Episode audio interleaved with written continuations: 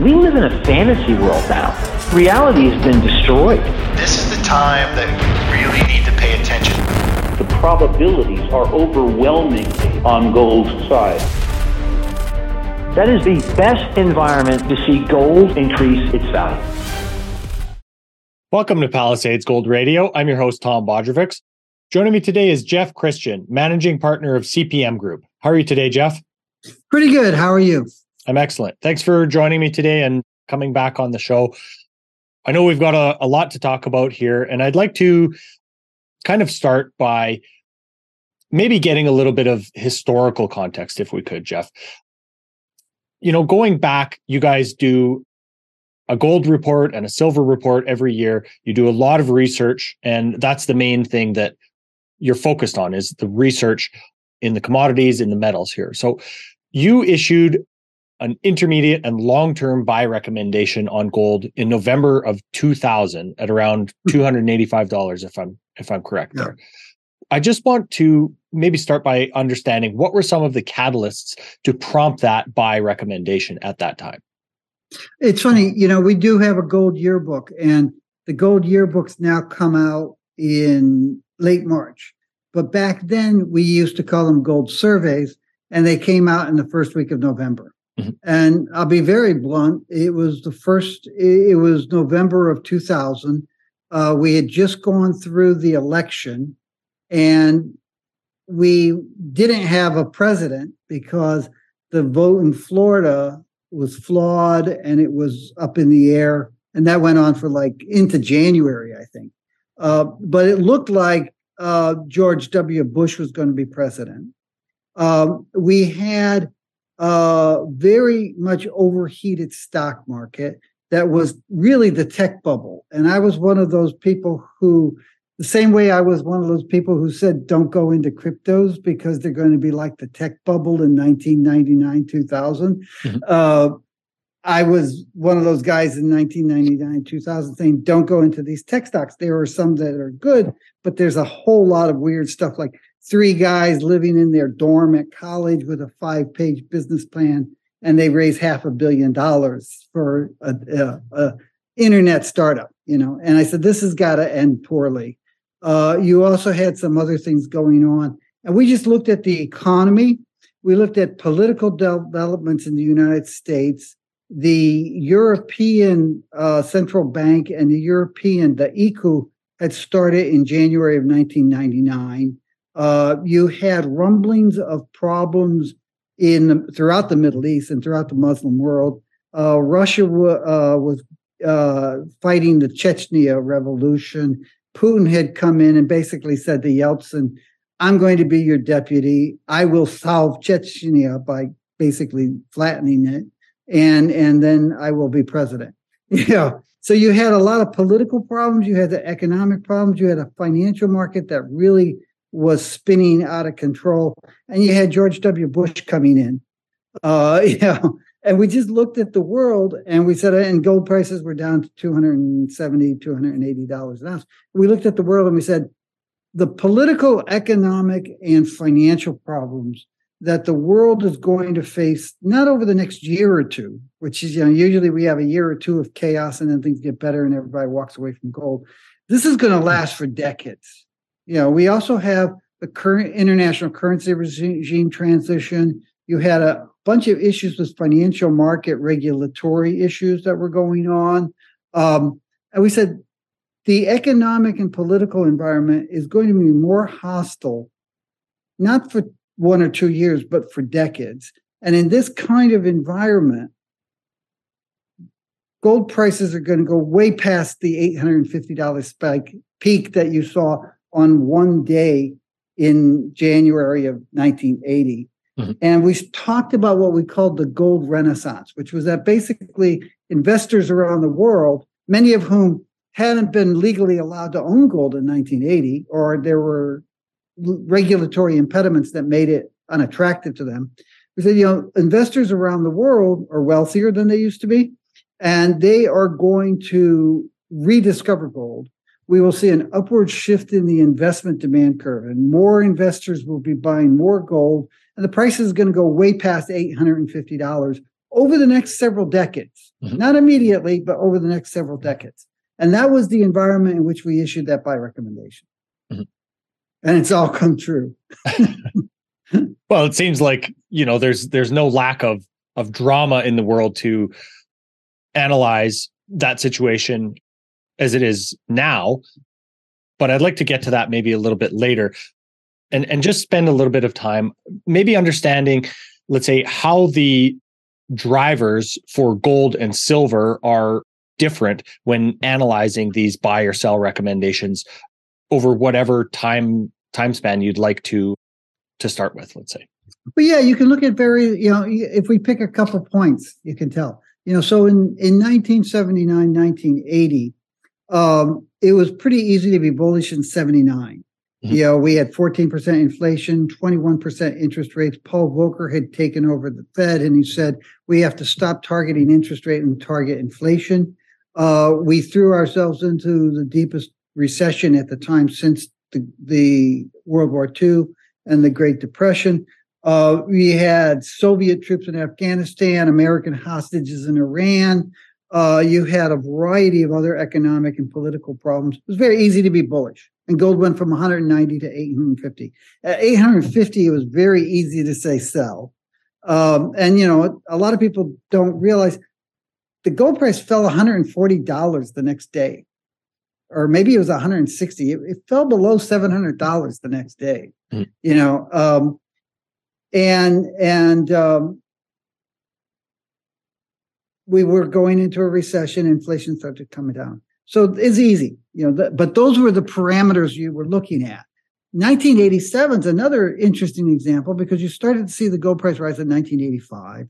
Uh, in 1987, the stock market was rising very quickly, and then in October of 87, it fell sharply, very sharply, Mhm. and the gold price was going from basically 285 in 1985 to $500. Now, in 1986, we had issued a buy recommendation. The price was around $320, $340 an ounce. Um, but at $500, we looked at the world and we were listening to the Fed at the time, and the Fed was saying the stock market collapse or crash was a stock market phenomenon. It wasn't an economically triggered uh, crash. And there was a lot of call for the Fed to slash interest rates at that time because we were going to go into a recession. We looked at the economy. We said, we don't see a recession until 1990, 1991. We don't think this is an economic crisis. This is a stock market that was overheated.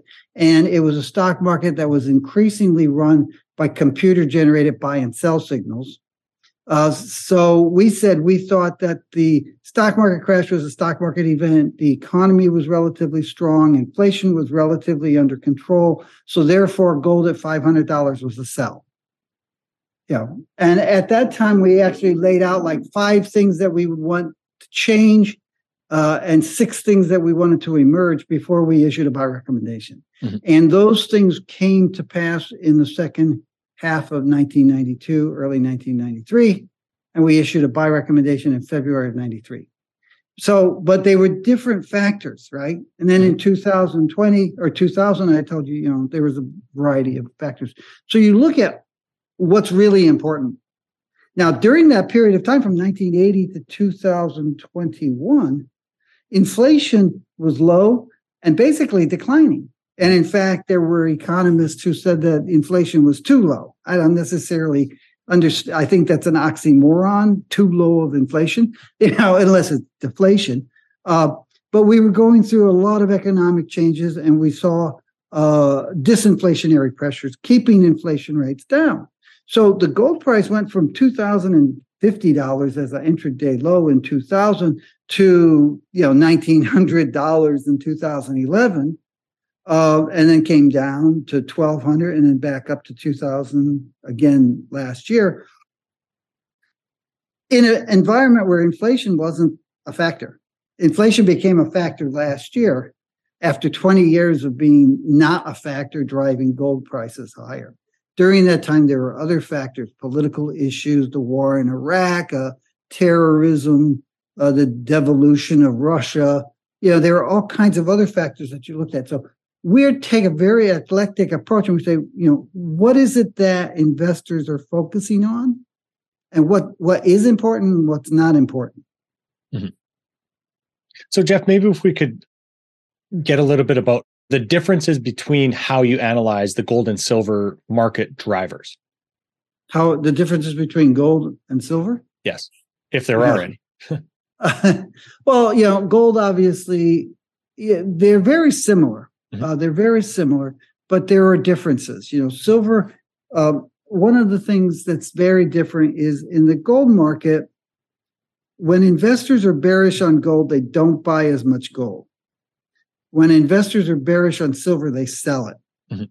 So you know that's a big that's a really big difference another one is that in gold you have central bank activity and central banks and governments really haven't been involved in silver since the 1970s, mm-hmm. uh, uh, 1980s, if you want to stretch it. But yeah, so you've got the central bank factor in in gold. Uh, there are some differences in the investment community. So you know, silver and gold are universally accepted as quasi financial or quasi currencies, uh, uh, but gold is more accepted than silver. So that's another factor. Mm-hmm. Uh, and then you have the byproduct nature of silver production. You know, so when you're looking at silver supply, you look at copper price projections because the correlation between copper prices and silver mine production is greater than the correlation between silver prices and silver mine production. Mm-hmm. You don't see that kind of thing in gold. Gold is gold. So, you know, one of the one of the interesting charts that you guys put together that I came across in, in doing research for today mm-hmm. was the optimal level of metals in a portfolio from a risk reward standpoint. So yeah. what what are those levels if you could share them with us and does that change over time with different market conditions? Yeah, well, the chart that we do is, is you know a lot of what we do obfuscates reality a little bit in that that chart that we do where you see you know well from 1968 to 2000 uh, if you take in the month to month changes. And so you're measuring monthly returns on stocks, bonds, gold, and silver.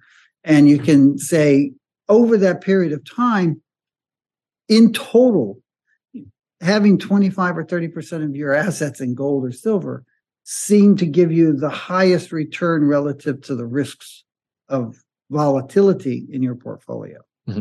Now, that's the average over 50 years if you break that down, you can find periods of time where it should have been 2%, and you can find times when it should have been 50%. You know, mm-hmm. when the stock market is really tanking and interest rates are zero or negative returns on interest rates and gold prices and silver prices are skyrocketing, you know, it's a different proportion. So that that number of 25 to 30%, that's sort of like if you were a passive investor and you say, I have all of this wealth how do I want to invest it? Mm-hmm. Okay, I'll put 25% in gold or 12% in gold, 12% in silver. And then I'll take the other, you know, 75%. I'm going to put 37% in, in a broad basket of stocks and 37% in treasuries. Um, you know, and over 50 years, this is what it's going to be. But if you're not that passive, if you sort of sit there and you watch the news and you say, I think I should be adding to my gold position now. Or you're watching the news and you're saying, I think I can line up my gold position now. You'll change it accordingly to according to the economic and political environment you're involved mm-hmm. in.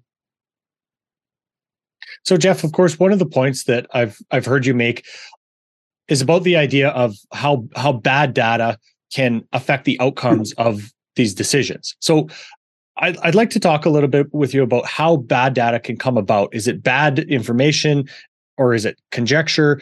You know, how does some of the the misinformation and or disinformation come about in this space, do you think? It comes from different places. And, you know, first off, gold and silver, all commodities are very secretive and people don't realize it. Mm-hmm. Gold and silver are even more secretive. So there is a an absence of good data and in an absence of good data, the the void gets filled with bad information. You know, it's just like the balloons over the Americas right now. You know, uh, if somebody were to say something about it, you know, maybe there'd be fewer speculations. Um, there are people who consciously misrepresent gold and silver. There are a lot of other people who believe things about gold and silver. Gold, all you need to know about gold is the dollar. You know, gold mm-hmm. trades against the dollar. So if the dollar's rising, I'll sell my gold. And if the dollar's falling, I'll buy my gold. And that, you know, 34% of the time that works. The other 66% uh, of the time, you're losing money. Uh, or gold's an inflation hedge. So there are a lot of beliefs. Uh, and then because of the secretive nature, I mean, we benefit from the fact that we've been, our group, you know, I started year, uh, more than a decade before I took over managing it. Our group has been collecting data from around the world on precious metals and other commodities since the late 60s, early 70s. And we have this vast body of information. We also have connections around the world with people. And because we, we do research and then we apply that research into consulting, we see things that a desk analyst just reading what he can, he or she can can get, don't necessarily see. Mm-hmm. So we'll see something in the market, like you know, we were talking before we, you started recording about some of the recent trends in China in terms of demand. Mm-hmm. We'll see things in China, and then it becomes some of it becomes public and it's misrepresented and misinterpreted. There's also been some conscious misrepresentation. You know, there were people in the early 90s, mid 90s who wanted to present gold and silver in a more bullish light. Um, and there was a dispute among marketing between marketing groups and the mining companies that supported them, where uh, the the mining companies were saying, "Well, you know, gold and silver prices are kind of low and weak, and you're supposed to be promoting gold and silver use or investment demand, and and the price is kind of weak." And they said, "Well, if you add in investment demand into fabrication demand, you have deficits mm-hmm. as opposed to surpluses, which is what was going on in gold at the time. And also, part of the weakness is not because of uh, lack of investment demand or fabrication demand. Uh, it's a matter, it's because you, the producers, are selling forward. And when you sell forward, someone finds sterile gold or silver that's not being in the market, not circulating in the market, and they sell it in the spot market to hedge their long, uh, their their forward purchase from you, mm-hmm. which isn't the case. But as a result, you had, you know, hundreds of millions of ounces of silver and tens of millions of ounces of gold showing up as spot supply, you know, uh, and it just wasn't there. Mm-hmm. Uh, so I think there's a lot of misinformation the gold and silver markets are extremely asymmetrical, as are all commodity markets. You know, um, and um,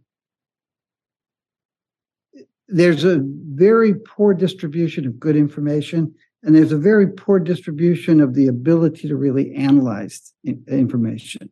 Yeah, you know, in the 1990s, we were working with the World Bank on a variety of commodities related things, mostly with agricultural commodities.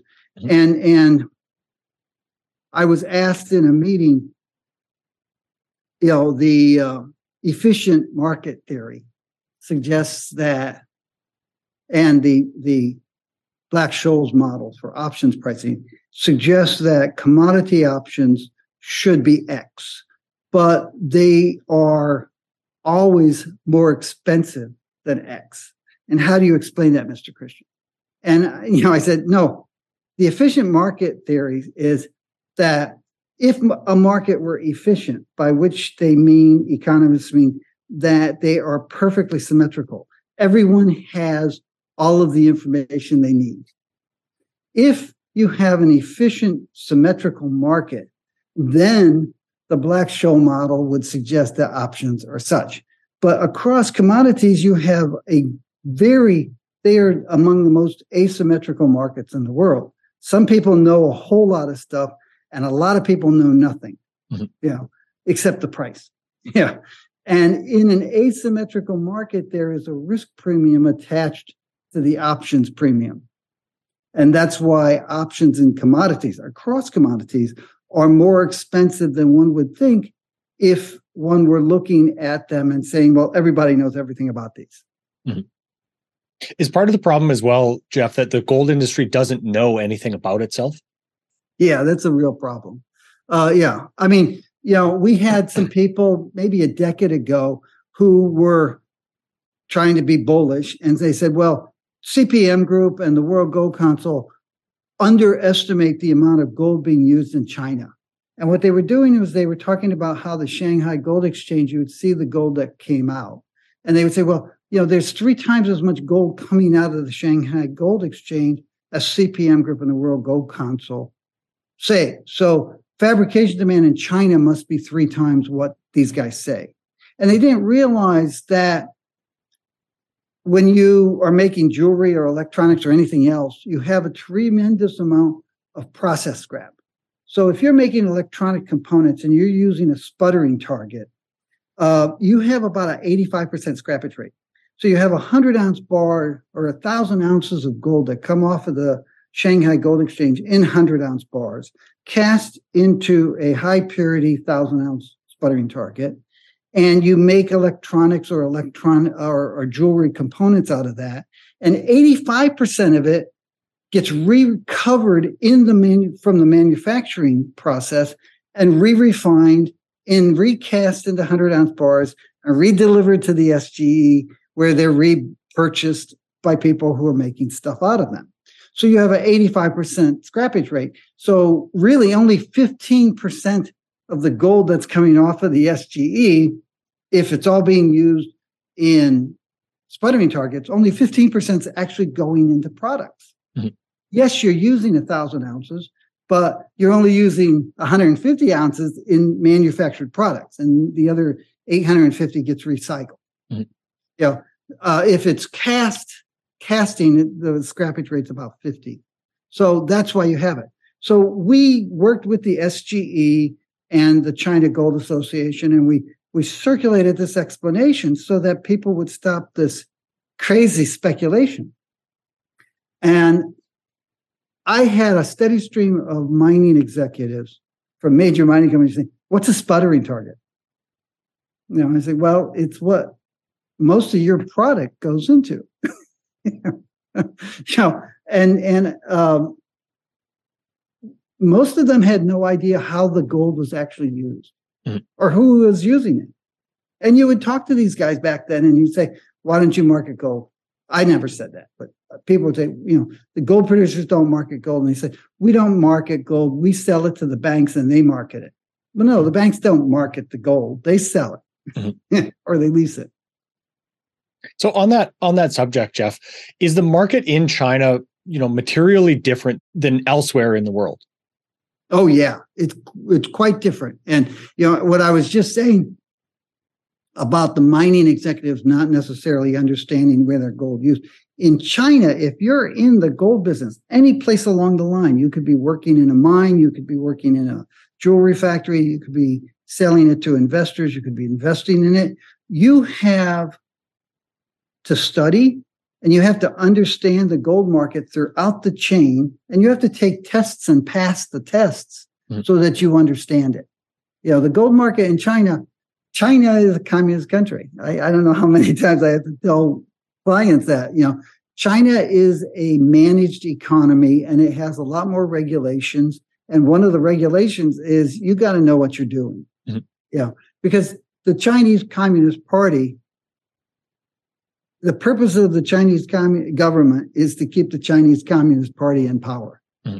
And there's a view that China, you know, in the United States, Alan Greenspan used to talk about creative destruction.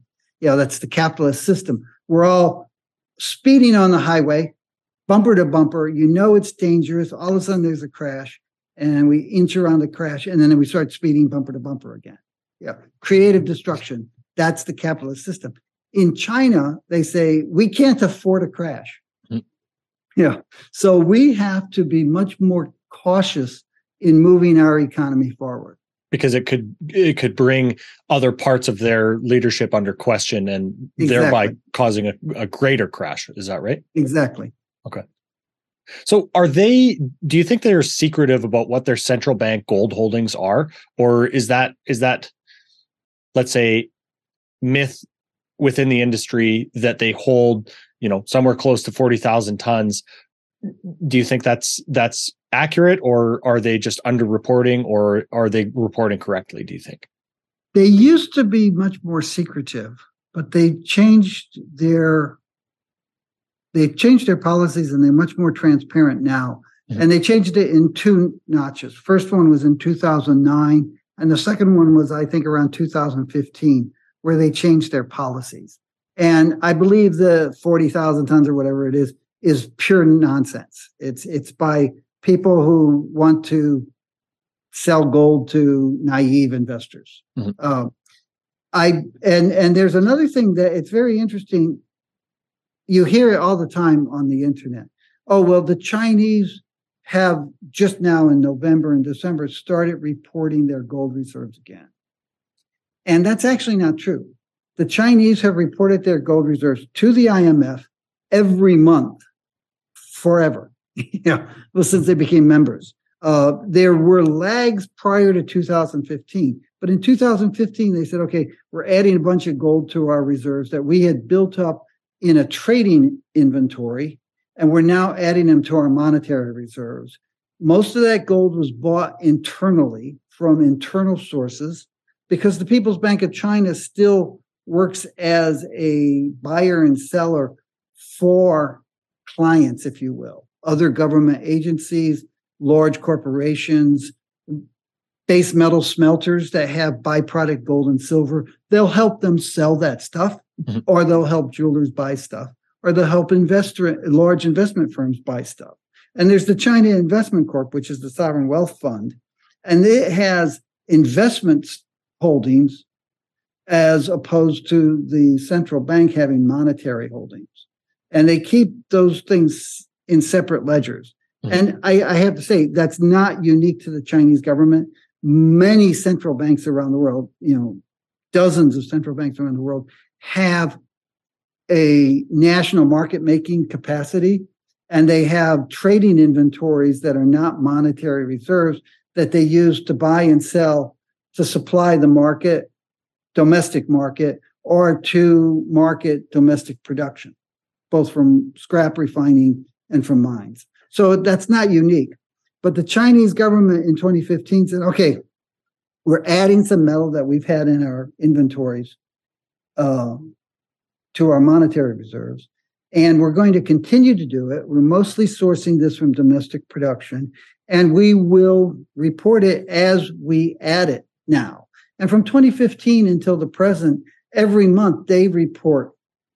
And what they didn't do is they stopped buying around 2018, 2019 for a time because the price was too high in their mind. Mhm. They had a lot of gold. They had gone from like 1% of their monetary reserves to about 3% of their monetary reserves in gold. They said, This is enough, and the price has gotten very high. We're going to wait. And they stopped buying uh, gold. But they reported it all along. It's just that every month they said, No, we didn't buy any gold. Mhm.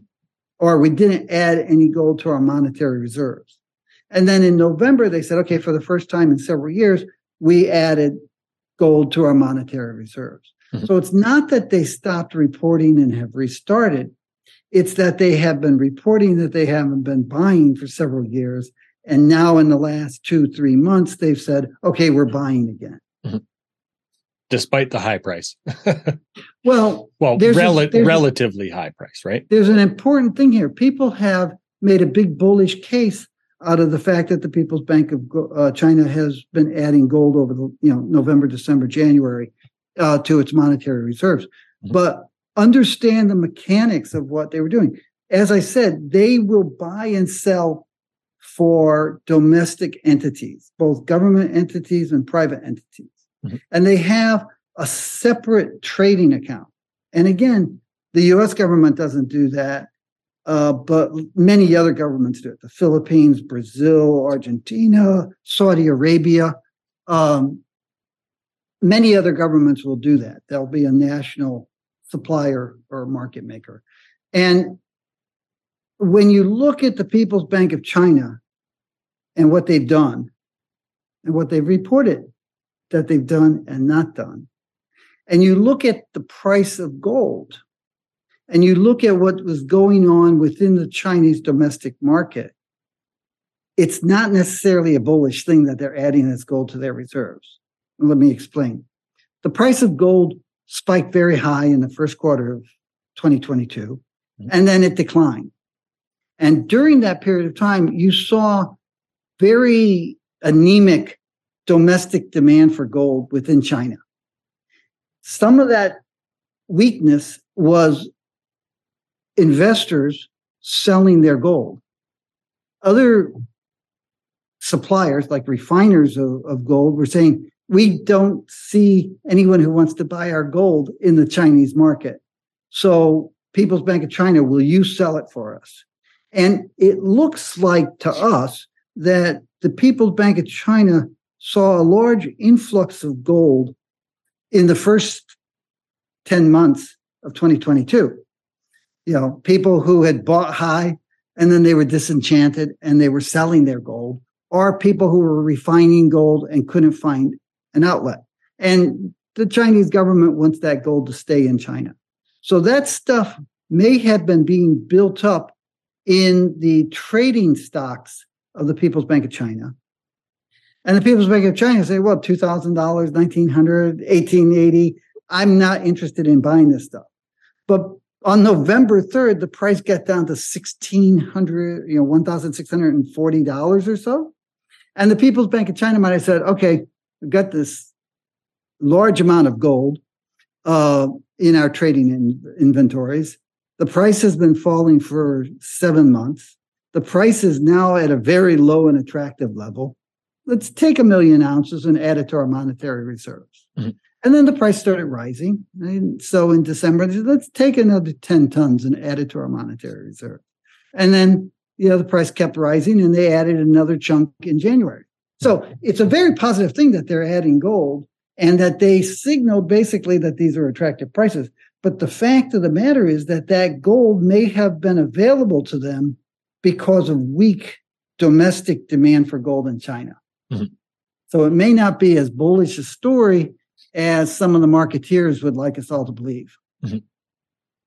Are there material differences between where they source their gold from in the market and where maybe other central banks do and does that have different effects on on the the actual price of the metals yeah the chinese central bank generally speaking buys from domestic production and that's either mine production that's being refined in in china or it's secondary recovery or it's imported base metals concentrates that have byproduct gold and silver.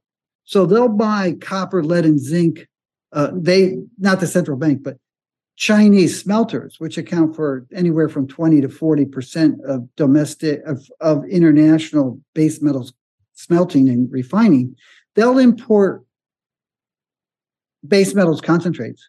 And the gold and silver that they refine as byproduct out of those concentrates, they will sell into the market. But the People's Bank of China really wants that gold that is produced in China, either from scrap or from mine, its own mine production or from imported ores and concentrates. It wants that gold to stay in China. So they encourage other entities within China to own that gold. And if they don't want it, they'll take it. Mm-hmm. You know, that's kind of unique. There are central banks like in Brazil and the Philippines and Russia uh, where they will tend, like in Russia and Kazakhstan and Uzbekistan, if you're producing refined gold, you're ostensibly supposed to sell it to the central bank. I'm sorry, in Uzbekistan and Kazakhstan, that's the case. Um, in Russia, it used to be the case, but it's no longer the case. Right. We've seen some some changes in that within the last year, right? kind of back. I'm not forth. sure that we've actually seen it. What you've seen is that there's a domestic, there's a premium for gold in Russia since mm-hmm. they invaded the Ukraine. Uh, there's a premium in the, the the free market, if you will, for gold in, in Russia. And so, you know, when Russia, when the government first invaded Ukraine and sanctions came in, uh, you saw the government say that they would pay, they would buy gold from domestic refiners and they would pay a discount to the international price. And the domestic refiners were saying, okay, right now I'm getting this enormous premium from private Russian entities who they've had their bank accounts frozen. They can't get money. Uh, they they're watching their government go to war with a neighbor. You know, sanctions are being imposed. They're losing their jobs. They want to buy gold. They're paying a premium. So why would I? You know, I know I could be a good Russian citizen and take a discount and pay it to the government, but I'm not a good Russian citizen. I'm going to take a premium and sell it to someone who'll pay me more than the international price mm-hmm. rather than less.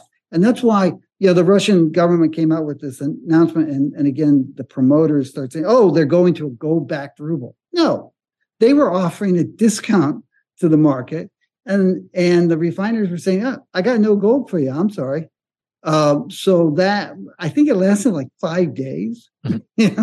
it was a very short period of time, and then the Russian central bank said, "Okay, we're killing that program, and we will buy gold at prices related to the international price." So, I'd like to stick with China just just a little bit more, sure. Jeff, if we could. Mm-hmm. Why would they want to stay away from having the reserve currency of the world? if you look at the history of reserve currencies of the world, and you probably go back to Roman times, but definitely the French and then the British and then the US, there are real costs to having the reserve currency of the world. Uh, and the Chinese government and central bank have have studied history and they said, you know, that that's really not what we want. You know, we really don't want kabillions of yuan circulating out of our control. Yeah. Until 2015, they didn't even allow overseas yuan denominated bonds. You know, what we would call a euro bond, mm-hmm. uh, you know, or a Yankee or a Bulldog. They didn't want that. They only started allowing those around 2015. And really, they started liberalizing after 2008. And they did that because they didn't like the way the US Treasury handled the financial crisis. Um, so, but they've looked at the world and they said, hey, we don't necessarily want the world controlling the yuan. We'd rather control the yuan. Mm-hmm. You know, the, the joke back 20 years ago was that uh, the dollar was going to collapse and and and uh, George Bush would have this problem. And the joke among currency traders was so somebody goes to George Bush and says, You've got a problem, the dollar's collapsing. And he goes to Cheney and says you've got a problem, the dollar's co- collapsing. And Cheney calls the premier, uh, prime minister of, of, China and says, You've got a problem, the dollar's collapsing because you've got $3, $3 trillion of dollars mm-hmm. and we don't have any you know, by definition, the U.S. government doesn't hold U.S. dollars. Mm. Yeah, so it's the holder of those dollars. And the conversely, you know, the Chinese government says we don't ever want to be in a position where we have the reserve currency and somebody's dumping it. Right. So, like most central banks, they would like to see a multipolar international currency regime. You know, they want the yuan to be important, like they want the Chinese government and Chinese country to be important politically, economically, and socially, mm-hmm. but they don't necessarily want it to be the currency. You know? So what do you see as the downstream consequences of the BRICS nations, you know, making moves towards being able to transact without using the dollar? This is something that's been going on for that that's been trying to go on for 40 years and it's it's something that you know if you i guess if you're internationalist you might say a multi-currency a multipolar current international currency regime would be good and this is the beginnings of a more substantial move toward it no one that's actually involved in it definitely not the people's bank of china or the reserve bank of india uh, think that you are going to replace the dollar anytime soon. And and uh, you still have, for example, like uh, the Ghanaian government has announced that they have this gold for oil program. And people in the gold market have made a big deal out of it. But what's really happening is the Ghanaian government needs to import diesel. Uh, it doesn't have the diesel refining capacity internally to supply itself. It is chronically short of US dollars to pay for that diesel, but it has a big gold mining industry. And some of that gold mining industry pays gold into the central bank. So the central bank said, okay, we need to import diesel. We need to pay for it. Uh, we have gold. Will you take gold? And the program runs this way the oil and the diesel are denominated in US dollars. The gold is denominated in dollars. The company selling the imported diesel fuel to the government says, yeah, I'll take gold at this dollar denominated exchange rate. Or they say, I don't want your gold. And the government will sell the gold and give the oil importer dollars. Mm-hmm. You know, and you see that over and over again, you know, in Saudi Arabia, the UAE, India, a lot of these countries are talking about settling using other currencies, but the transactions are denominated in dollars and then converted to the currencies used for settlement. Mm-hmm. And it's not just oil. I mean, that's one of the things that another thing that people get wrong. They keep talking about the death of the petrodollar. You know, something like 80% of international transactions are paid in US dollars. So, so it's it, it's it, everything. It, it's been a it's been a really long road, maybe, and it'll continue to be that way, probably, right? If you look at reserve currencies of choice. De facto or de jure, the British pound was the de facto and de jure reserve currency at the turn of the 20th century. Mm-hmm. And by the beginning of World War II, it no longer was the de facto reserve currency. It was the dollar, mm-hmm. right? And if you look at oil sales in Europe, they were still denominated in pound sterling in the early 1980s. It was only like in the early 1980s that what was then uh, ARA, it's now Brent oil, was changed from being paid or denominated in pound sterling to US dollars. So the historical capacity to be a reserve currency will linger long after the currency ought to be a reserve currency. And you should expect that with the dollar too. This is going to go on for decades because you have 60% of monetary reserves in US dollars, and you have probably 70 to 80% of private financial wealth denominated in US dollars. So even if you say, well, we're going to stop using dollars tomorrow, first off, well, you have a problem because you have the dollars. We don't have the dollars. You know, it's your problem to do that. But the reality is that there aren't enough currencies to grease the wheels of ca- uh, of international trade. Mm-hmm. So it would be hyperinflationary for every other country to say, "Oh my God, we need all these extra euros and pounds sterling and yuan to get rid of the dollar." Mm. So, you know, we worked with the People's Bank of China in the early 80s uh, on some theoretical work related to gold and silver and currencies and the idea that the yuan might someday be um, convertible. Mm-hmm. And, you know, I was a young guy there. I was kind of naive. And, and one night uh, over dinner, one of the Chinese economists said, Mr. Christian, don't get excited. Yeah, this is stuff that's going to take decades to evolve. And we saw some of the policy changes that they were talking about in 1981, 1982 implemented in 2001, 2002. Yeah, and those were the early ones. Mm-hmm. So it's going to take a long time for the dollar to move away from being such a dominant currency. Mm-hmm. Jeff, I'd like to switch gears a little bit and talk about another little tidbit I came came upon in in one of your recent videos.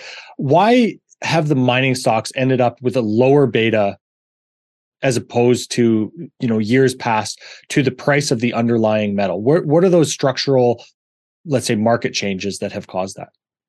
Yeah, it's a it's a complex set of factors, you know, and one of them is that the institutional investors and high net worth individuals and family offices have come to see the mining industry collectively as not particularly well managed and not particularly an attractive place to put your money.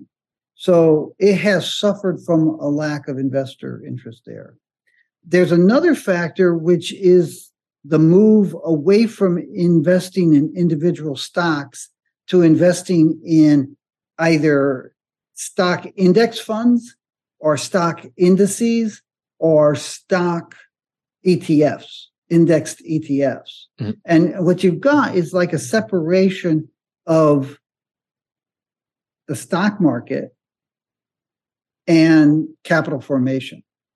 You know, stock markets were created in order for investors to put money into companies and the companies to use that money to build their companies.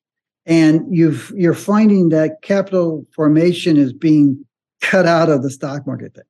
And I should say, in the 1880s, Karl Marx wrote that this would happen. So, yeah, uh, which I guess heartened some socialists off in various corners of the world. Um, so that's one of the things. But within that, then there are other issues, and there's been some major structural changes on the the buy side of the institutional investment market, and those are affecting the sell side. And the buy side is actually under pressure to perform better uh, and to lower its costs. And at the same time that's happening, you're seeing that over the last, say, decade, you know, there have been years when stock pickers have beaten the indices, but more often than not, the indices beat the stock pickers. And the stock pickers can be very expensive to maintain. So you have senior management at a lot of institutional investment fund companies saying, I want to move to computer generated indices because they offer our clients better returns and they're easier to deal with. Mm-hmm. And we can get rid of this massive amount of overhead that we have with guys analyzing companies and deciding which things to do and then going to traders and then the traders now input it. And there's another thing which is this is where it hits the sell side is you know all of a sudden the sell, the, the the the buy side says wait a second i'm paying you broking fees. But what are you doing? Because you know we've got your trading platform on our computer and we're inputting the trades. It's not like you're working the trade on the floor of the exchange anymore. So mm-hmm. why are we paying you these uh, fees? And that has then caused the fees on the buy side to contract and the buy side to contract, and the buy side can no longer deal with or, or support a lot of research because it has lower revenues per trade. So you get rid of the research, and what are you going to do? Well, you're going to sell the index things because you don't need research to sell those. So there's this contraction in the stock market and changes in the way institutional investors trade stocks that have nothing to do with mining, but they have everything to do with a sharp reduction in the amount of trading in individual stocks, especially smaller cap stocks. So there's a complex set of factors. I mean, we did a study for a client in, I want to say 2018. Uh, and we had like six factors behind the withdrawal of institutional investment activity in the mining industry, and five of them had nothing to do with mining. Yeah, so that's one of the things, and I think that shift in the way investors look at investments is behind the decline in the beta of gold shares to gold. Jeff, do you think that the financial press spends too much time and emphasis on the importance of inflation? Yes. Short answer, yes. Yeah.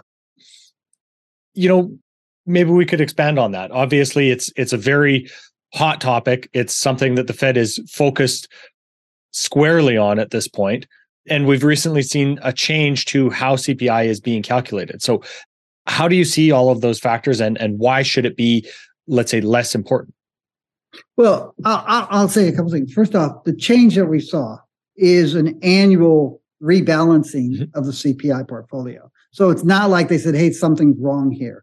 Every year at the beginning of the year, the Bureau of Labor Statistics goes off and says, what does a typical consumer basket look like? Mm-hmm. And they actually don't answer that themselves. They have thousands of US citizens who volunteer to keep track of what they spend, what they buy each month and what they pay for it. And they feed that information to the BLS. So the BLS composites, compiles the consumer price index based on what thousands of US consumers say they're buying mm-hmm. and paying for it. Yeah, so you have all this garbage about, oh, it's heuristic and it's not rep- representing. No, this is actually representing a very good survey, a very broad survey of what people are actually buying and what they're actually spending on stuff.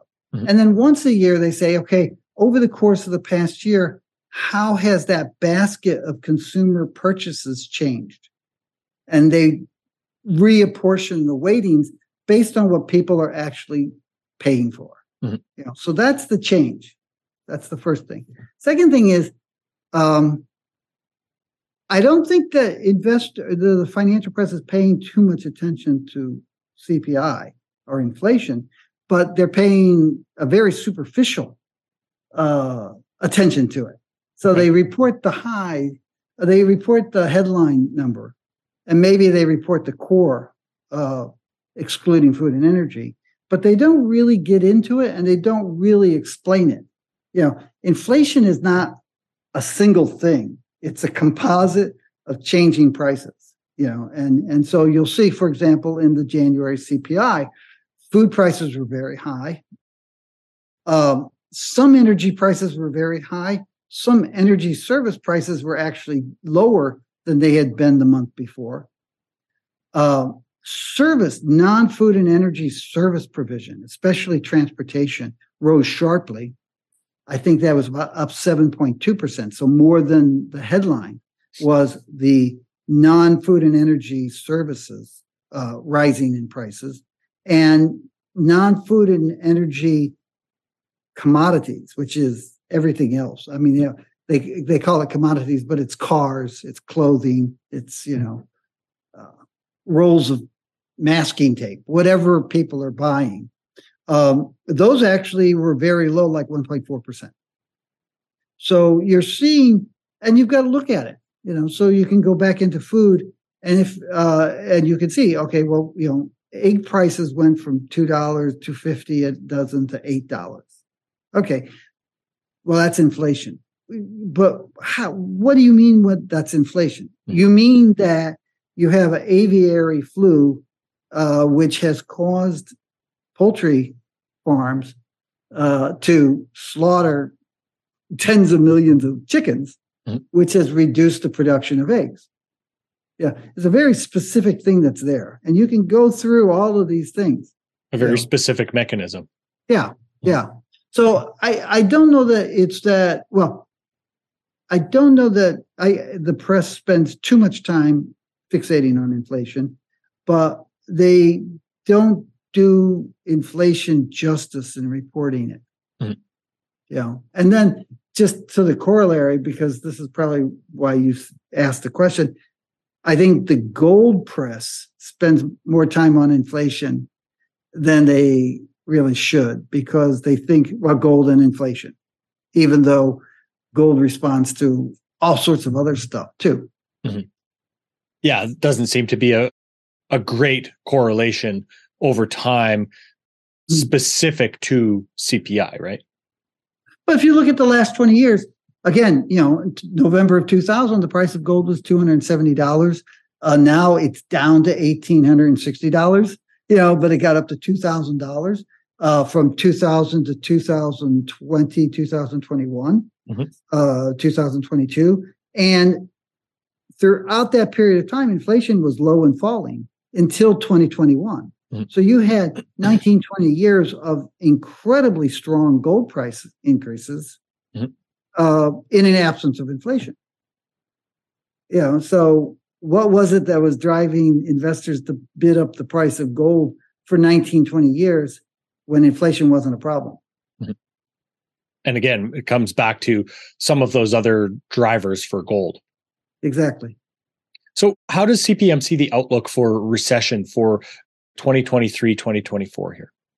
We have been, for several years, we've been saying that we thought that there could be a recession 2024, 2025, maybe in that period. We didn't see one for 2023, and we still don't. Okay. And and one of the things that's happened over the last, say, six to eight weeks is that you've seen stronger economic figures coming in. You have seen the Fed take a more dramatic approach toward inflation. You've seen the financial markets actually just in the last week or so start to pay attention to what the Fed's been telling them. You know, so there's the actual reality of Fed policy, and then there is the financial market saying, yeah, the Fed's going to have to start mm-hmm. lowering interest rates sooner than they think.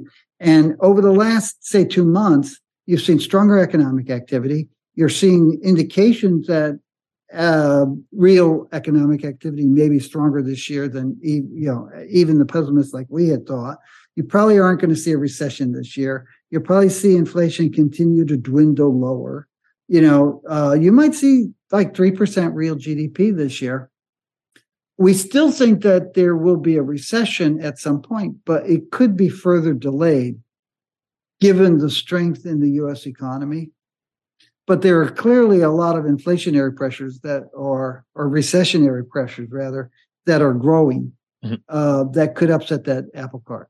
And then you have the whole political situation. Yeah, which which comes, you know, really really into play around around 2024, right, with the election. yes the election is bad but you know the the debt ceiling issue now is a joke and and you're probably going to see other bad behaviors on the part of Congress and and the administration Mhm. over the course of this year. I th- think that they may not be so bad as to upset the ec- economy this year, but Mhm. you're really, you know, y- you've got an economy that is pretty strong. Mhm. You know, Jeff, you and I have spoken before about this. Maybe we can call it a bubble chart, the red, green, blue chart Um, yeah. That takes into account many different factors that CPM Mhm. puts to, together. So, has that chart materially changed over the last two years? Oh yeah. I mean, in 2020 and 2021, the bubbles, which were you know bad for the world and good for gold, Mhm. uh, the bubbles got bigger and they moved close. They they grew in significance and they grew in probability that they would be an effect on the economy and gold prices sooner rather than later, like within the next six to 12 months. And that was true in 2020 and 2021 in the second half of 2022, we've started seeing some of those bubbles shrink a bit. They're a little bit less important, they're a little bit less threatening, and also move away from that six to 12 month period. They, they haven't disappeared, but we're saying, okay, there is a decreased probability that these things will be critical within the next 12 months. It may be beyond the next 12 months when they become critical. So mm-hmm. we backed away from you know the the the really scary part of that chart which was you know late 2021 early 2022 mm-hmm. So, you've come to, let's say, dub 2023 as the year of transition. So, what are some of the important themes or events that are making this year one to watch? If you could lay that out for us. Yeah. Well i think one of the things is the economy you know and we are transitioning sooner or later and maybe later than i you know i dubbed it in december um, we are moving toward a recession at some point Mhm. we will see lower growth uh, we are seeing an increased change in the international government, intergovernmental cooperation. And that may shift over the course of this year. Right now, it's obviously very hostile, uh, but they're, you know, watching the Chinese Communist Party Congress in late last year and the aftermath of that in terms of Chinese political activity, the removal of zero COVID and some other things. Uh, I think that you could see the Chinese government, well, you are seeing already the Chinese government wanting to be a little bit more friendly with the mm-hmm. rest of the world, simply because they've realized how much it's cost them as an economy and as the companies that belong in that economy. And and I think they've realized that. Unfortunately, the United States has made it very clear. I mean, you know, Biden has repeatedly said we've stopped seeing China as a potential partner and we see them as an adversary you know so there's this increased hostility but i think that we'll have to see how that plays out obviously the war uh, in ukraine is going to possibly have a decisive year this year um, and uh, within domestic politics you're probably going to start seeing some shifts you're already seeing the shifts you know and you're seeing an increasing number of republicans sort of backing away from the trump camp and trying to find more common moderate ground. You're seeing a little bit of that on the Democratic side, but the Democratic Party still seems to be in the throes of the more extreme progressive parts. But that may change too over the course of this year. We think that inflation will will transition from rising. I mean, it's been falling now for seven months, and it probably will continue to fall I'm not quite sure what's going to happen in terms of European politics, but I think it's very important. Mm-hmm. There's a whole lot of things bubbling just under the surface or just above the surface throughout the Muslim world. Maybe not in Morocco, but let's say from Libya to Indonesia. Um, you have things changing there. You have things changing in China.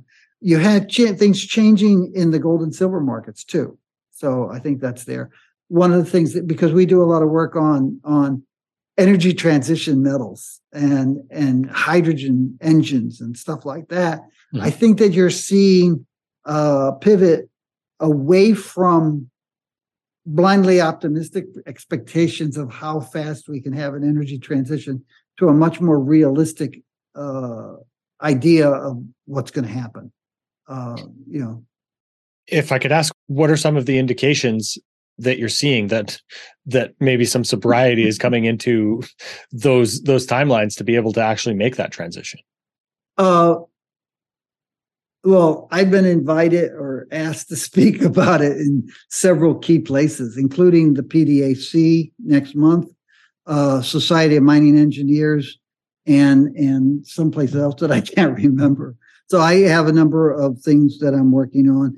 Uh, I think that you're seeing more public comments referring to the the mainstream or base case international energy agency forecasts for the transition rather than the hunky dory let's believe that everything that we agreed upon in paris 20 years ago is going to happen mm-hmm. you know so you're seeing fewer people talk about that great transition scenario and they're looking at more realistic things uh, you're also seeing things like, you know, um, some of the mining operations, not just in the United States, but in other countries too, that are necessary to come up with these materials being put on hold or being, you know, really uh, delayed by political and environmental and social opposition to them. And you're seeing a lot of people who are like, you know, we have a chart that it shows the yawning persistent deficits in high purity nickel, high purity manganese, lithium, rare earths, uh, cobalt. Um, and you're seeing more and more people look at those charts and say, if you can't get these metals, you can't produce those electric vehicles. Mm-hmm. So if you have this really optimistic view that you're going to have like 50% of the cars in the world being electric vehicles by 2030 and 100% by 2035, but you can't get the raw materials to build those cars, you can't build those cars. I mean, gold, you've got like 4 billion ounces of reserves above ground, refined gold above ground. Silver, you've got about 5 billion ounces of, of, of refined silver above ground. Cobalt, high purity manganese, high purity nickel sulfate, lithium, you don't have that. You have a couple weeks or a couple months worth of inventories. And there are all kinds of obstacles to ramping up production of mm-hmm. all of those things. So I think a lot of more people are just sort of saying, yeah, let's be honest, this isn't going to happen. Mm-hmm.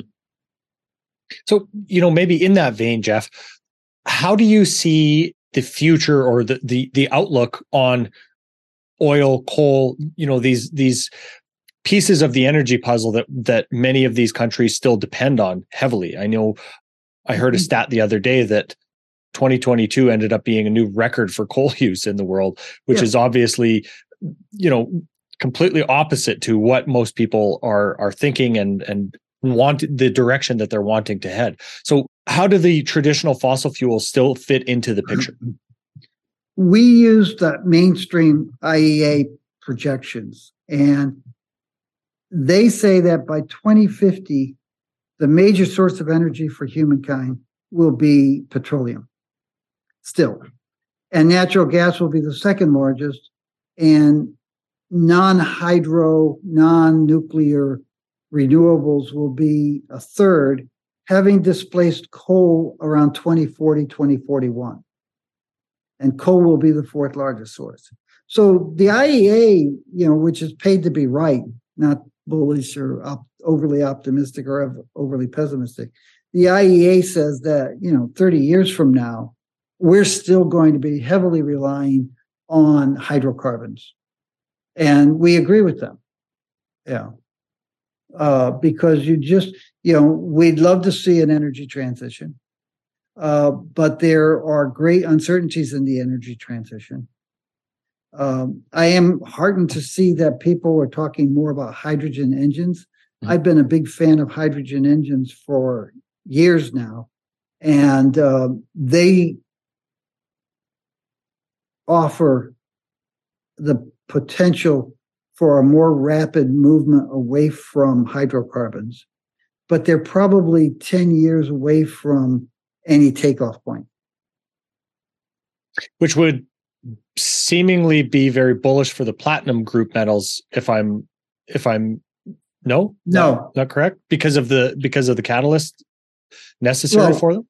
the idea that we're still going to be heavily reliant on hydrocarbons mm-hmm. is very bullish for platinum group metals because yeah they'll still be right. they'll still be needed to clean the exhaust mm-hmm. hydrogen engines would be bad for pgms because you don't need a catalyst to clean the exhaust of a hydrogen engine i thought there was it was more platinum was more necessary in the energy conversion of hydrogen. That's what some South African producers say for fuel cells. Yeah. But a, hydro- a hydrogen engine is an internal combustion engine that ignites hydrogen. Oh, okay. Drive the pist- right. pistons. And you know, the, the proof of concept internal combustion engine was in 1806 and it used hydrogen as the fuel. Mm-hmm. And this French inventor demonstrated an internal combustion engine. He said, now the problem is you can't use hydrogen, you know, so we have to find a fuel. That was 1806, and the oil industry really started to emerge, I think, around the 1870s, 1880s. So it was like 60 some odd years, I think, before they said, okay, we can burn oil in an ICE.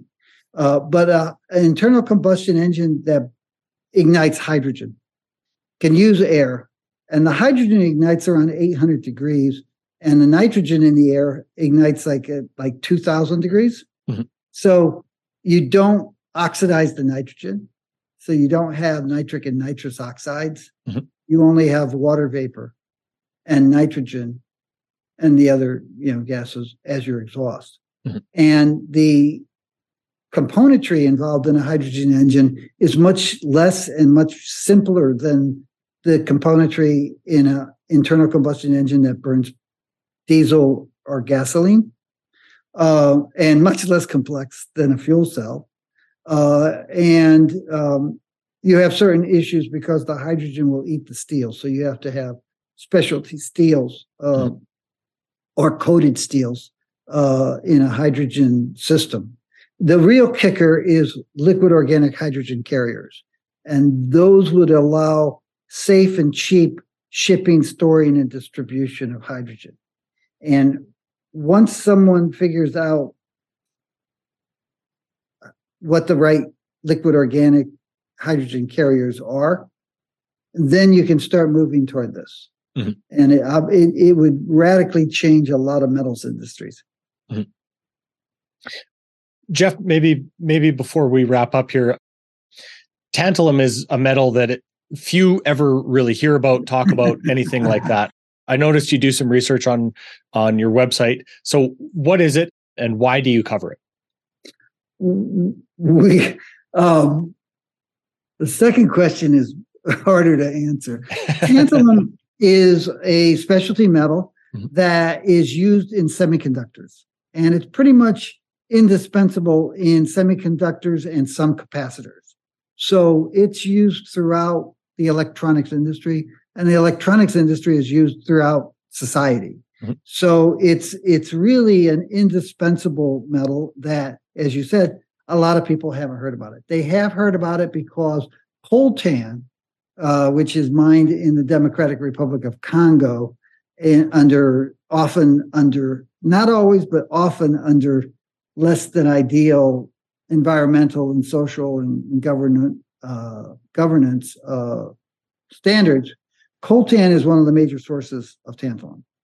Uh, there are tantalum projects and mines elsewhere, in Australia, one of our views is that over the next 10 years, you'll see Australia emerge as a mainstream, clean tan- source of tantalum uh, supplies. Uh, but, you know, so you've got a metal that is indispensable to most parts of modern life, at least on the non energy and food commodity side of the CPI list. Um, it's indispensable, and there are supply issues due to the preponderance of DRC as a source of supply right now.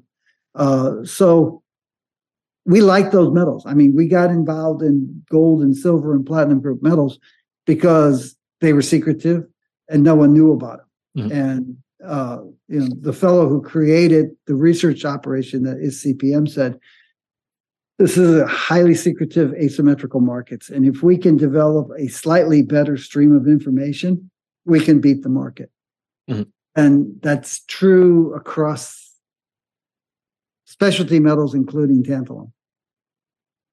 Excellent. Jeff, is there anything else that you'd like to touch on today, maybe that we, we didn't cover before we wrap up? I think we've talked about a lot. I, I can't really think of the, anything right off the top of my head. Perfect. Of course, you guys are available at cpmgroup.com for gold gold yearbook, silver yearbook, tantalum research, many different many yeah. different spots, right? Yes. And you've been doing, I believe, twice weekly videos on your YouTube channel, CPM Group, and of course your Twitter channel at CPM Group LLC, right? Yes. Excellent. Yes. Jeff, thanks so much for sharing your uh, your insights and your views with us today. It's always a pleasure. Take care. This podcast is for general informational purposes only. Nothing on this podcast should be taken as investment advice. Guests on this show are not compensated for their appearance. Listeners are urged to educate themselves and make their own decisions. Do not base any investment decisions on the information contained. To view our full disclaimer, please visit our website.